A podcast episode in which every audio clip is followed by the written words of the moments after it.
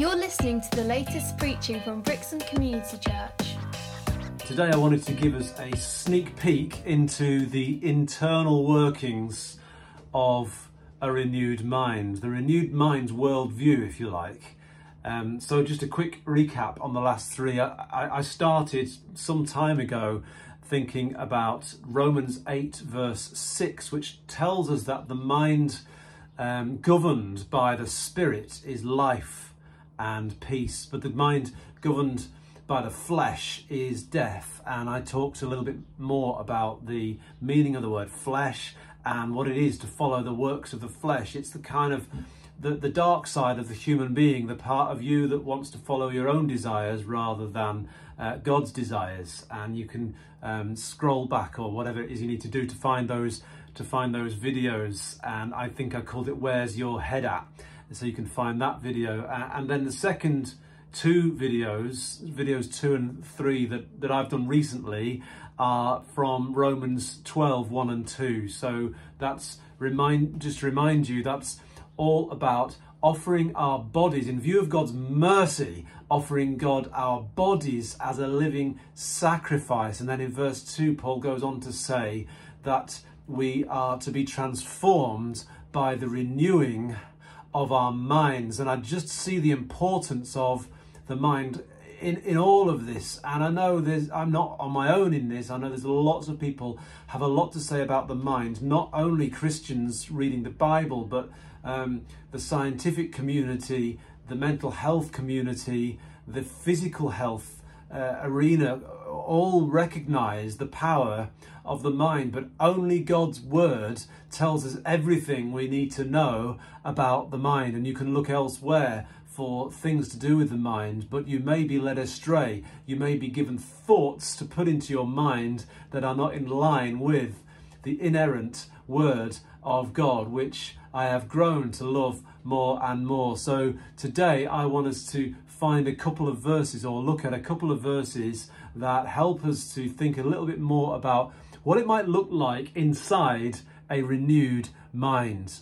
And there's some verses in in the, one of his letters to the Corinthians where Paul is re refuting some of the arguments that have, have been raised against him, where there have been false teachers coming into the Corinthian church, um, leading the Christians, or some of the Christians, not all of them were led astray, but leading some of them away, saying that Paul himself was a false teacher, and maybe suggesting that Paul was in it for his own gain, which is very hard to believe when you read some of the stuff Paul went through uh, in order to spread the gospel. That maybe that was one of the suggestions, but they certainly, one hundred percent certainly, were undermining Paul's authority as As, a, as an apostle, saying his teaching was was incorrect. Now, just before we look at today's verses, imagine for a moment how it might feel if you've, you've sensed this call of God on your life. You've given up everything about your past to pursue this call, to preach the gospel, to save some, and you've suffered. You've been beaten. You've you've been left for dead. You've had to escape out of a city wall through a basket. You've known what it is to be rich, and you've known what it is to be poor, and you've been content in all circumstances, because your contentment has come from the fact that you are called of God to be his apostle, and nothing can stop you. And you've remained humble. You haven't demanded finance, even though you've said that people in churches should finance their ministers. He said, I haven't taken anything from you. I, I've not gone on trying to um, be a burden to you financially. He's done everything in humility. He's been completely faithful. And in all of this, the people he's been faithful to are being led astray by false prophets who are indeed in it for their own personal gain. And they're undoing your work. They're undoing the gospel that you've been preaching, the gospel of grace. And they're deliberately attacking you on a personal level. Can you imagine at all what it would be like? Maybe for, if you can't connect with the idea of being an apostle in, in, first, uh, in, in the first century, maybe just in your own workplace or in your own family environment, you've worked hard on something and people have come along and undermined everything that you've done, and you tried to do it humbly. How might you react? I don't know if my reaction would be as spirit-led as, as Paul's was, as spiritual. Because for Paul, instantly he sees it as a situation from a heavenly perspective. He sees the situation from a heavenly perspective, from an eternal perspective. He recognises in his mind, he recognises that the battle is spiritual. And these key verses that I'm about to read to you sum up his attitude to opposition from within the church, and they're a fine example to us of what our attitude might be or should be or could be when we need to respond to opposition. And some of that opposition comes in our in our minds. And here Paul says in Second Corinthians chapter ten, verses three to five, "For though we live in the world, we do not wage war as the world does." That's just verse three. Though we live in the world, we do not wage war as the world does. Verse four. "The weapons we fight with are not the weapons of the world. On the contrary, they have divine power to dis- to destroy or to demolish strongholds. We," that's you and me as Christians, "demolish arguments and every pretension that sets itself up against the knowledge of God, and we take captive every thought to make it obedient to Christ." Second Corinthians ten verses three to five. Here's what I want us to notice from this passage. Three things. Number one, we live in the world. It says, um, although we live in the world, verse three, "For though we live in the world." Now, we may, we may not be of the world. We have this cliche in Christianity. Nowhere in the Bible does it have "we are in the world but not of the world" as a sentence. But we kind of have, I, I don't know, I've grown up with that phrase in my mind, almost as if it is a phrase from Scripture. Well, the teachings in Scripture. In John seventeen fourteen, Jesus said of his disciples, "I have given them your word." That's as Jesus is praying, which is a crazy concept in itself if you think about it. But Jesus is praying that the, the humanity of Jesus, Jesus being one hundred percent human as well as one hundred percent God, the humanity of Jesus is praying to the Father in heaven and saying, "I have given them your word, your word, and the world has hated them, for they are not of the world any more than I am of the world." You, as a Christian, are not of the world any more than Jesus was of the world. And we know Jesus came from heaven. We are citizens of heaven. We didn't come from heaven, but we're certainly going there. Again, in John seventeen, verse sixteen, Jesus says, "They," the disciples, "are not of the world, even as I am not of it." But we are still in it. And as, a, as an aside, I just wanted to say, we are in the world, we're not of the world. We are allowed to enjoy it. God created a good world for us to enjoy. When he created man in the first days of creation, he, in the first days of the world, the last day of creation, day five, he, he created man in his own image. And um, later on, he only gives them one rule. Imagine that. Just imagine for a moment only having one rule to live by. Don't eat from that tree. The rest of them, go for it. Go bananas, go nuts, and go whatever else grows on them.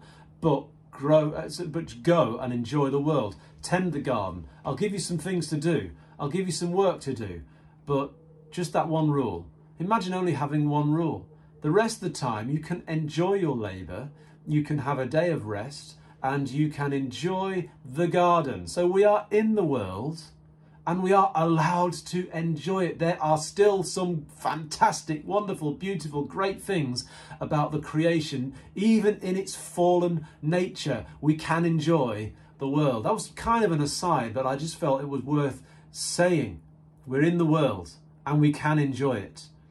It may be fallen, but there are good things to enjoy. So let's let's not self-isolate completely from all of the world. And some branches of Christianity have fallen into that that ditch of um, we've got the we've got the truth, but we've got a, a, a ditch of error on either side, the two extremes of that teaching of truth. And on the one side, we can get um, so licentious in our behaviour, so into the world and saying, yeah, well, we've got liberty, we've got freedom, all things are permissible, and we fall in that side of the ditch of the of the road of truth.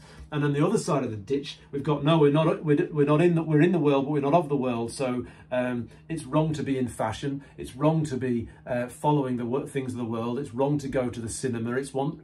There are some good things in creation, there's some good things in the world, there's some good things that man has created. Man, who is created in God's image, who is able to recreate things using the creativity that God has given man and women, um, we're allowed to enjoy a lot of them, as long as they're wholesome and in line with his word. But we still have a mission within it. We mustn't stop there. We're in the world, but we're not of the world. And as envoys in the world, we have a mission.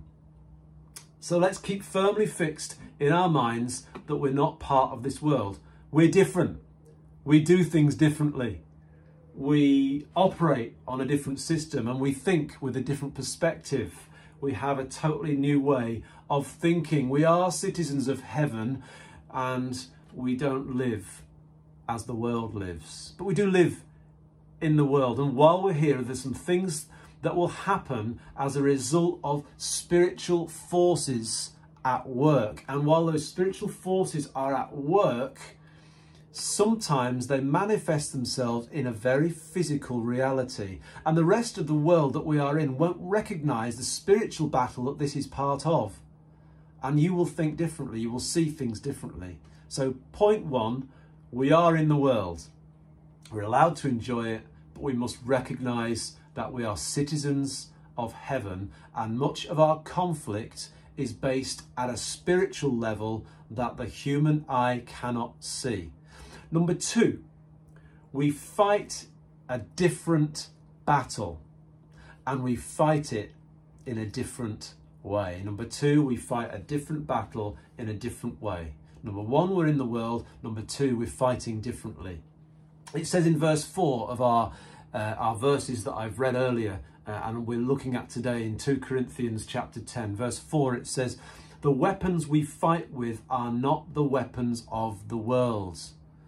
Don't join in. Do not join in with the battles that the world commences in. Even if you're caught up in the crossfire, do not pick up those weapons. They are not yours. They do not belong with citizens of heaven. What am I talking about? What are some of the weapons of the world? And we have to we have to create a fine line here, because of some of the weapons that I use as weapons are things that are good things to use in the right way. Let me give you an example um, of some of the things to try and explain what I'm what I'm saying. Let's first of all remember the context of these verses. How might Paul have responded? If he were to pick up the weapons of the world when he was being criticised for his teaching, when he was, his, he was being undermined, his authority was being undermined, what kind of weapons might you pick up if you were being undermined and criticised? Well, counter-argument, intelligence, um, you might, you might go and bawl them out, shout at them, you might Um, try and undermine the authority of the other person. Think of a court of law, think of courtroom dramas where you're trying to unpick and undermine the, the credibility of the witness. You might take those kind of things. So the kind of cerebral, in the, in the head, kind of arguments that you might use to to pull that down. If, if you're a violent person, you might just want to go and shoot them. Uh, you might want to go and stab them in the back. You might want to use those kind of weapons of the world. That's what I'm talking about. So here's an example then of what I'm trying to say when I'm saying there are there's a fine line here, because some of the weapons can be used for good. For example, intelligent thinking can be used. Paul was known for his, his rational argument and for his ability to debate and argue and discuss with people matters of philosophy that, that have an aim to lead people to Christ. He could have used that good skill from God and turned it into a, a secular weapon, a, a secular style of weaponry. That's what I'm saying not to do. We've got to use our skills, gifts, talents and abilities and our finance and our time for God, not for our own personal gain. And that's where we can tell the difference. If you're just trying to defend your own honour because you don't like the fact that your pride's been hurt, and it makes it even worse that they're wrong and you know they're wrong, but you're just trying to defend yourself, then perhaps you need to ask that question. Why am I defending myself? I should first be defending the gospel. I should first be caring about other people and how, how they are being shepherded through this or discipled through this. Let's have a think about some of the other methods that we might use um, to defend when we have attacks on our livelihood, attacks on our families, on our health, on our finance, and maybe how governments, governments or nations might even respond to a physical threat. The, the weapons of this world are, I believe, subject to restrictions. Ours are not. The weapons of our warfare are not of this world. The weapons of this world are subject to limitations of mere human understanding. And we have the mind of Christ. The weapons of this world might include uh, self-effort, just trying to make this work for ourselves. Might include deception. Might include self-promotion. They might be uh, harnessing physical strength or intelligent argument. And one area I want to think about at the moment, just for a few more minutes, is within the weaponry of the world, some good things, but can be used as weapons in a way that isn't right, is the use of science and technology. I'm recording this video in what has just been announced recently to have been just past the peak of um, the coronavirus in the U K. Um, it's just the end of April as I'm recording this message. I think it's going to go out in the middle of May or the end of May. So I don't know what will be happening um, when you finally get this video. There's some other videos from my dad to come out first and they're really good. But I'm recording ahead of time as I have this on my heart. And the weapons of the warfare against the coronavirus have been used very, very well, uh, I believe, by many, many countries. And from the beginning, Boris Johnson, our Prime, our Prime Minister, has been saying, we're following the science. Well, I actually think that's a very difficult thing to say because we have learned over the last few weeks that science isn't black and white. So the scientific community doesn't agree on everything. The scientific community doesn't agree on the issue of face masks. And uh, by the time this video goes out, this issue might be out of date, but right now, there's an evidence that the scientific community can't agree. And, and we're kind of brought up in our society, in the Western world, to see science as this exact thing, which is black and white, but it's fuzzy around the edges. And there are differences in opinion as to what the science leads to. So to say we are following the science is a little bit narrow-minded because there isn't the science to follow. There are many different answers that uh, and opinions that can come from science. My view of science has always been that it only uncovers God's creation and it just scratches the surface of what he knows intimately and intricately. And technology only harnesses what the Creator has provided. So how are we different? That's the weapons of the world. I've talked about human strength, I've talked about intelligence, I've talked about science and technology, and I've talked about a variety of opposition that we can come, come against. How are we different in the weapons of our warfare? Well, let's go back to our key text, two Corinthians chapter ten. It says, the weapons we fight with are not the weapons of the world, verse four, in the middle of verse four. On the contrary, in other words, totally different. Nothing like the weapons of the world. Not even close. They, our weapons, have divine power.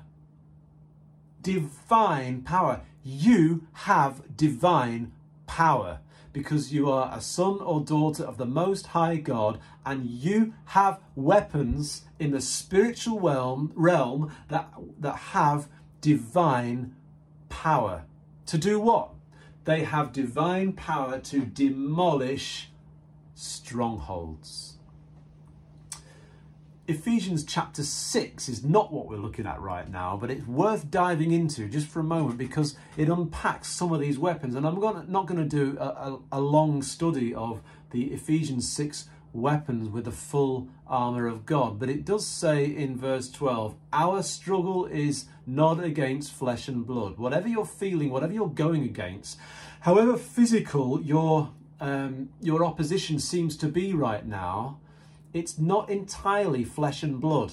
It's manifesting itself in flesh and blood, in the natural world, but it's against the rulers, against the authorities, against the powers of this dark world, and against the spiritual forces of evil in the heavenly realms.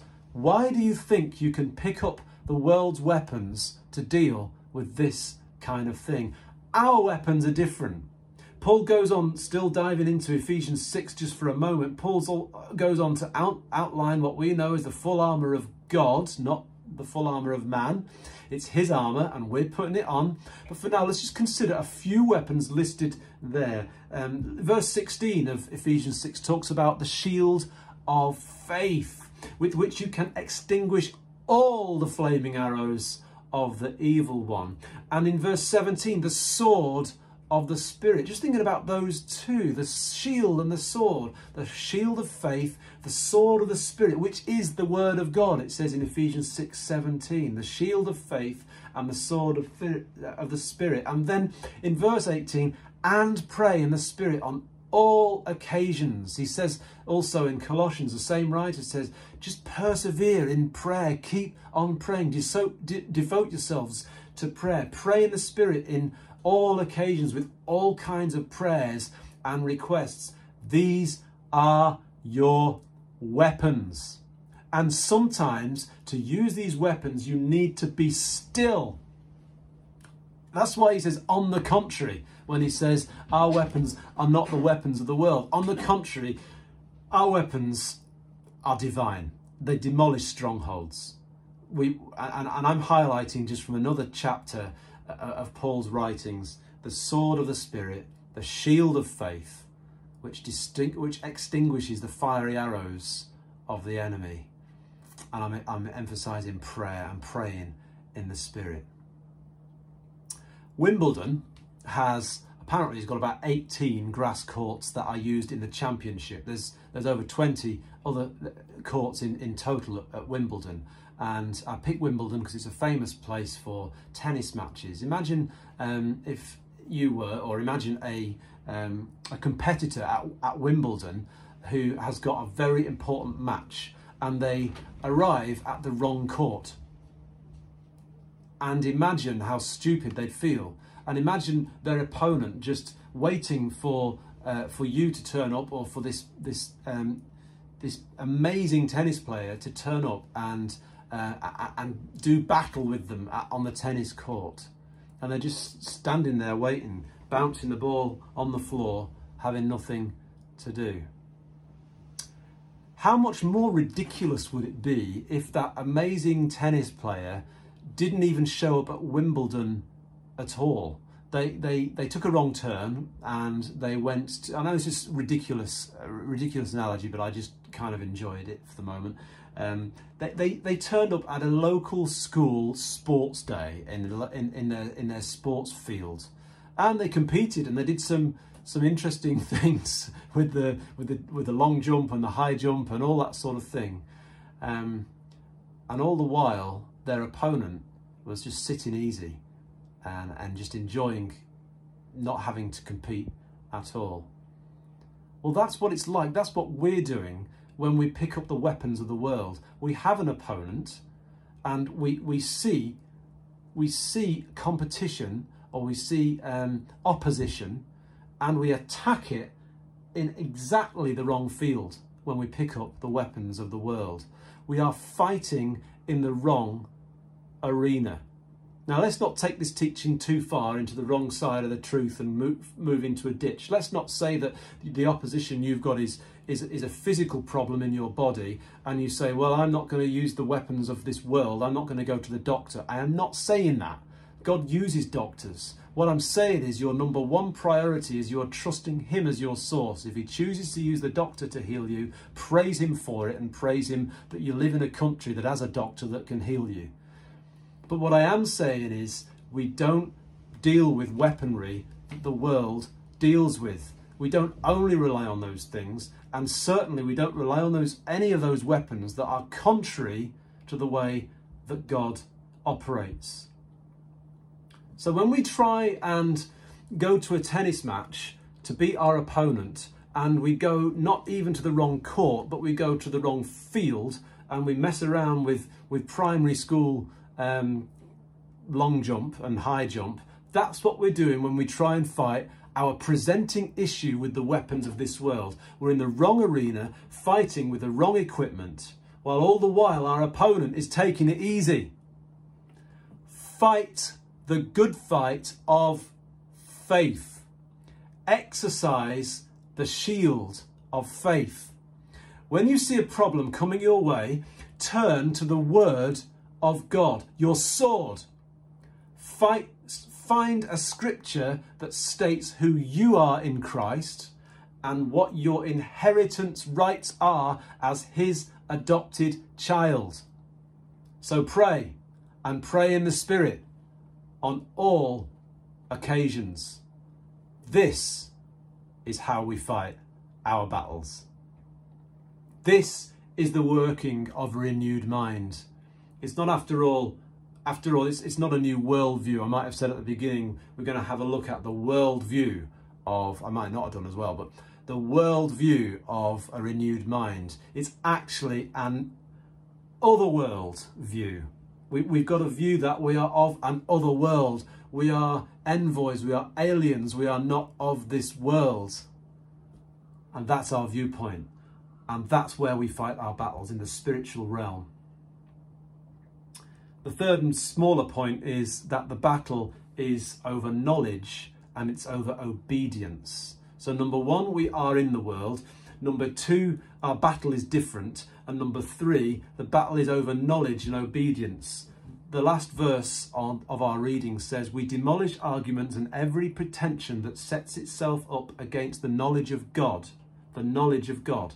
And we take captive every thought to make it obedience to Christ, sorry, obedient to Christ." The weapons are to enable us to have knowledge of God and make our thoughts obedient to Christ. Any thought, any idea that is not of God will draw us away from the knowledge of God. And the knowledge of God is exactly what he had in mind for us from the very beginning. Back in the garden, he wanted to walk with Adam and Eve. He wanted to walk with us. He wants us to have knowledge, intimate knowledge of him. And any argument that draws us away from that is not of God. He wants us to know him personally. We're going to take those thoughts captive. And those thoughts will become obedient to Christ. What does obedient to Christ mean? Well, didn't our Messiah teach us that the, the whole law and prophets is summed up by loving God and loving people with everything we've got? Obedience to Christ surely has to have something to do with loving God with all of our heart, mind, soul and strength, and loving our neighbour as ourselves. And any thought, any mind pattern, any idea that does not fall in line with and fall into submission to the idea of loving God passionately, intimately, and knowing him and serving our neighbour as he leads us to in a spirit-led manner, is got to be taken captive. Those thoughts must be taken captive if they don't fall in line with that teaching. Why do we love God? Because he first loved us. So being obedient to Christ is to recognise God's love, to, to recognise how God's love was uh, shown to us through Christ, and to fall in love with God all over again. Any thought, any philosophy, any mind pattern that does not fall in line with these thoughts is needs to be taken captive. You need to lock it up. You need to throw away the key, and you need to, every time that thought comes back in, you replace it with a scripture, and you have a scripture ready to do it. To do it. Okay, well, I've just about finished, but my final thought is just to sum up. If we pray, like Ephesians six eighteen said, praying in the Spirit on all occasions with all kinds of prayers and requests. And if we pray in faith, which is our shield, and we pray using the abiding, sorry, using and abiding in the word of God, which is our sword, we will take thoughts captive. We will demolish strongholds, and we will expose false arguments. We will see victories we've never even dreamed of in the natural. Does that sound exciting? Our battle is spiritual. Our mission is in the world, but our weapons are not. The battle is one in the air, way before it's one on the ground. I repeat, our mission is in the world, but our weapons are not. Have a great week. Thanks for listening. For more information, visit Brixham dot church.